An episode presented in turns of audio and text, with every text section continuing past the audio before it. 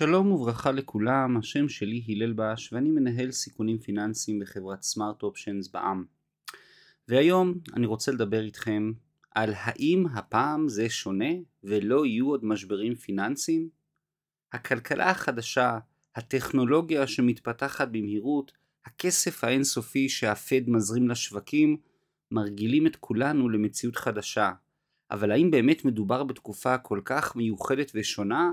או שמא מה שהיה הוא שיהיה, כלומר שמתישהו יגיע המשבר הפיננסי הבא, על כך ועוד בפרק שלפנינו. חברות הטכנולוגיה החדשניות יכולות להמציא את עצמן מחדש, ולכן אנחנו נמצאים כיום בכלכלה חדשה, בשוק הון ללא משברים ובעולם פיננסי שרק יודע מגמה כללית אחת ויחידה, עליות שערים. זו עמדה שמוצגת כבר בשולי התקשורת הכלכלית, אבל לצערנו היא תופסת תאוצה וראוי מאוד לדון בה. האם הפעם זה שונה? בפרוס השנה האזרחית החדשה אני נתקל במגוון דעות שונות ומשונות, שהמסר העיקרי העולה מהם הוא ששוק ההון של 2022 שונה במהותו. יש שתולים את ההבדל בכך שדווקא חברות טכנולוגיה מובילות את מדדי השוק המובילים, וחברות טכנולוגיות ידועות ברמת הגמישות הרבה שלהם וביכולתם להמציא את עצמם מחדש. הרי תוכנה זה שונה לחלוטין מחומרה. יש שטוענים שההבדל הוא בכך שחוקי הכלכלה הרגילים כבר לא חלים, כי רוב התיאוריות הכלכליות של העבר ראויות לביטול. יש שטוענים שראוי לזנוח את כל הרעיון של משברים פיננסיים, וכי אנו לקראת שוק שורי עולה עד אין סוף. ברור שיש כאן הצגה מעט מוקצנת, אבל המסר העיקרי שעולה מחלק מהדוברים הינו מה שהיה לא יהיה. חוקי הכלכלה והמימון המוכרים לכולנו כבר פחות רלוונטיים. יש כלכלה חדשה עם תכונות ומאפיינים חדשים לחלוטין. ישנו ניב לשוני באנגלית Out with the old, in with the new. בעברית אנחנו אומרים וישן מפני חדש תוציאו. הקולות הללו כרגע די חלשים, ואנחנו שמחים על כך. הם נמצאים בשולי הפרסומים הכלכליים, אבל הם מתגברים והולכים. הפעם זה באמת שונה. באמת קשה להתעלם מכך ששוק ההון של אחרי 2008 ובפרט אחרי 2020 כולל שחקן מרכזי ומהותי חדש, הבנק המרכזי האמריקאי, הפד. זה לא שהפד לא היה פעיל בשוק ההון לפני משבר הסאב פריים ב-2008 או משבר הקורונה של 2020, אבל כעת רמת ההתערבות וההשפעה של המוסד הבנקאי החזק בעולם עלתה רמה. כל ניתוח של שוק הון חייב לכלול כיום התייחסות מכרעת לפעולות של הפד וליישום המדיניות שלו. כמו כן ראוי לשקלל את מגוון השינויים שעברנו, שאנו עוברים ושנעבור במסגרת מגפת הקורונה העולמית. אנו רואים שינויים במבנה ובאופי של שרשרת האספקה העולמית, של העבודה מהבית, של שוק העבודה בכללותו, עולם התיירות וכולי וכולי.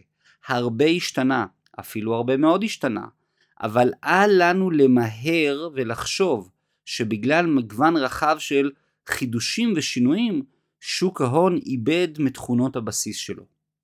מה הערך של שוק ההון? שוק ההון המודרני כולל מוסדות רבים ומגוונים, כמו בורסות, בנקים, בתי השקעות וכו'. קבוצה זו נקראת בקיצור שוק ההון, והיא מבצעת את הקצאת הנכסים הטובה ביותר בין החוסכים, בעלי המאה, לבין היזמים, בעלי הדעה. שוק ההון הינו מנגנון שיודע לתווך בין מי שיש לו כסף עודף, עודף, קרי משקיעים, לבין מי שמחפש השקעה במיזם עסקי, קרי חברות וארגונים. חשוב להבהיר, שוק ההון אינו מושלם, הוא רחוק מכך, ויש בו בעיות מהותיות רבות. אבל כמו שאמר פעם ווינסטון צ'רצ'יל על דמוקרטיה, הוא אמר דמוקרטיה היא צורת השלטון הגרועה ביותר, חוץ מכל השאר. ובהקשר שלנו שוק ההון כולל הרבה רעות חולות, אבל לא נמצאה שיטה טובה יותר לפיתוח הכלכלה, לשיפור רמת החיים ולצמצום פערים. יש מה לשפר בשוק ההון המודרני, אבל ראוי לברך גם על הקיים ולא לשפוך את האמבט עם התינוק. תכונות הבסיס של שוק ההון בגלל המבנה של שוק ההון יש לו תכונות בסיס מוכרות וידועות. שוק ההון הוא מחזורי, יש לו עליות, ירידות, עוד פעם עליות, עוד פעם ירידות וכולי וכולי. ניירות ערך הם מאוד תנודתיים בטווח הקצר, והם לעיתים מגלמים מגמה ארוכת טווח. המחיר הנתון העכשווי נקבע על ידי כוחות השוק שמושפעים מהרבה רגש והרבה פסיכולוגיה. לאורך זמן ניתן לראות התכנסות בחלק מהנכסים בין המחיר לבין הערך.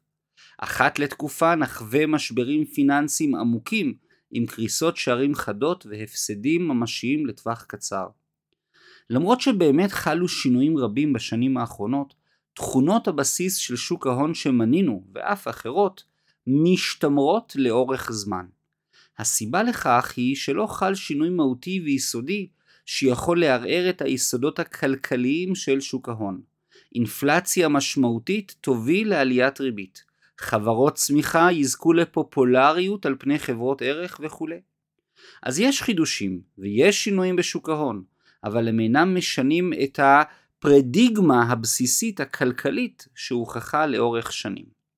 הבעיה היא שדווקא עיון בעבר מוביל אותנו להבנה אודות המשמעות של הצפת הקולות של הפעם זה שונה. האירוניה היא שככל שדעה הזאת נהיית יותר נפוצה ומרכזית ותופסת דריסת רגל, כך גדלים הסיכויים שאנו לפני משבר פיננסי ממשי.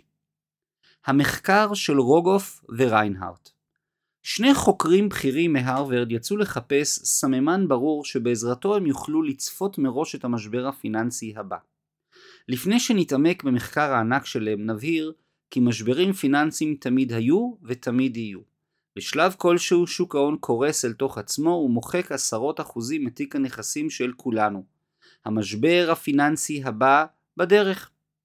השאלה היחידה היא מתי בדיוק זה יקרה, אולי עוד שבוע, אולי עוד חודש, אולי עוד שנה, אולי רק עוד שנתיים וכולי.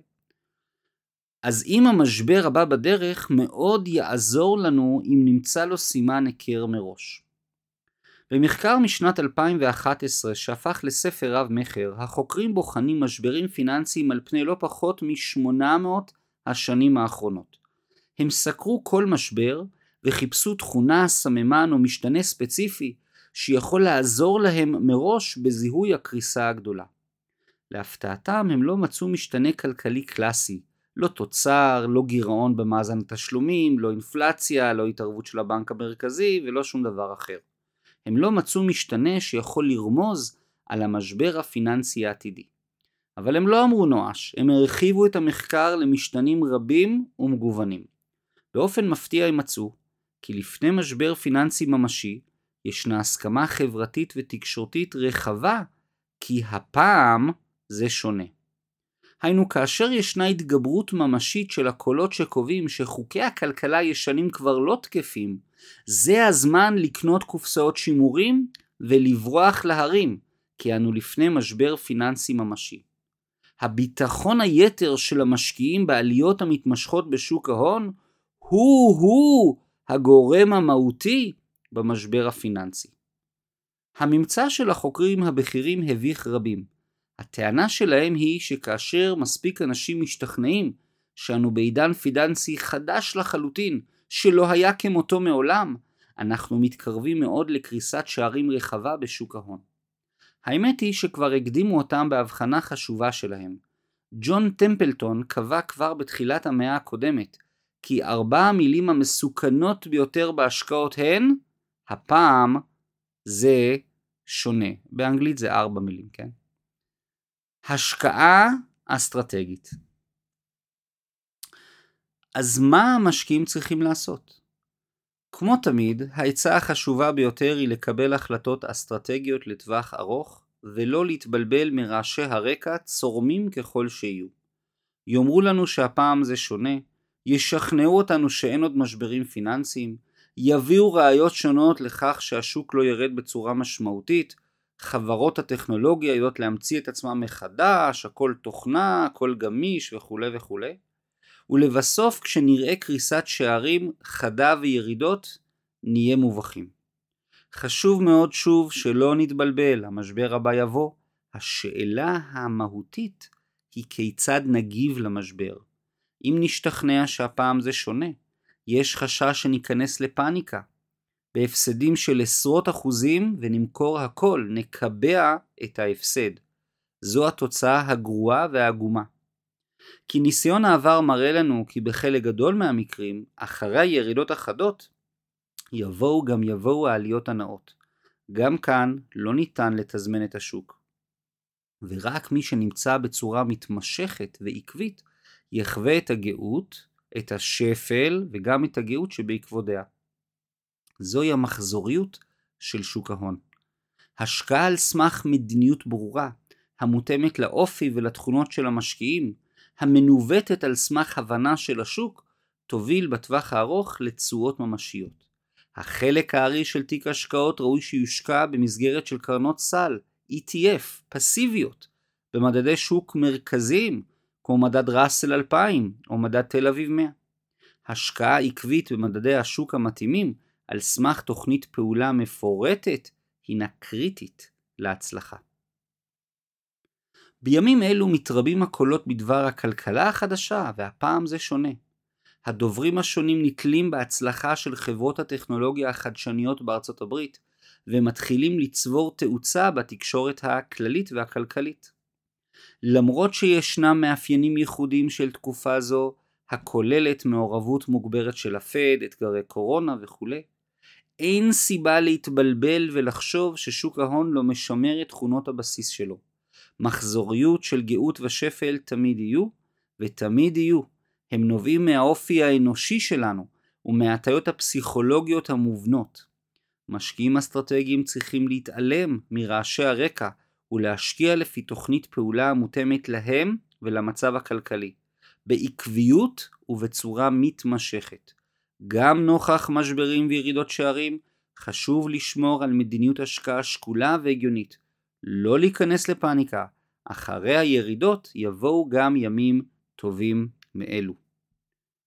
אני הלל בש, אני מאוד מודה לכם על ההקשבה, מאחל לכם המשך שבוע טוב ומקווה לראותכם בפרק הבא. תודה רבה רבה, להתראות.